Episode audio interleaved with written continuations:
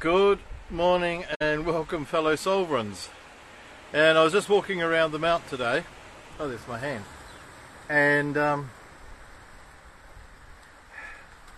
was feeling quite, I don't know if lonely is quite the word, but I felt like I was the only person on the planet. I mean, there's lots of people passing. We're saying hello, da da da. But it still felt like this, even though there's people in this world, I don't understand it.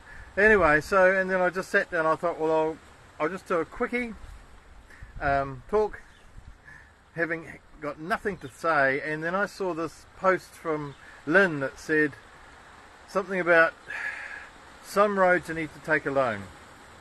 No friends, no family, no partner, just you and the universe. And so this is my universe.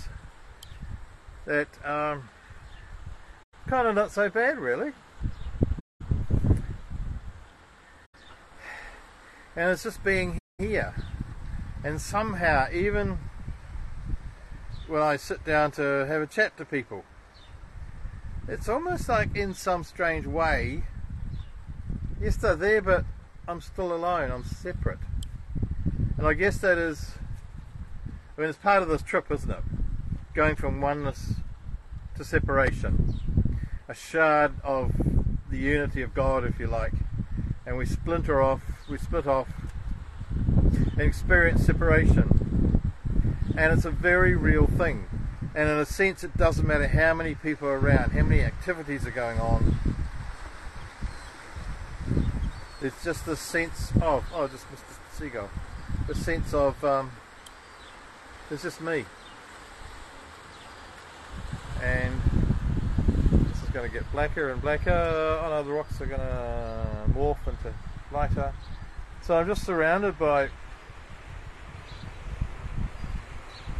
the universe.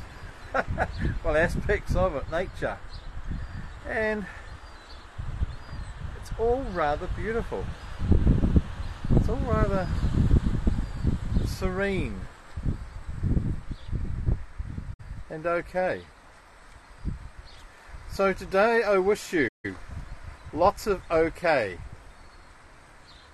And I bless you and all who sail in her.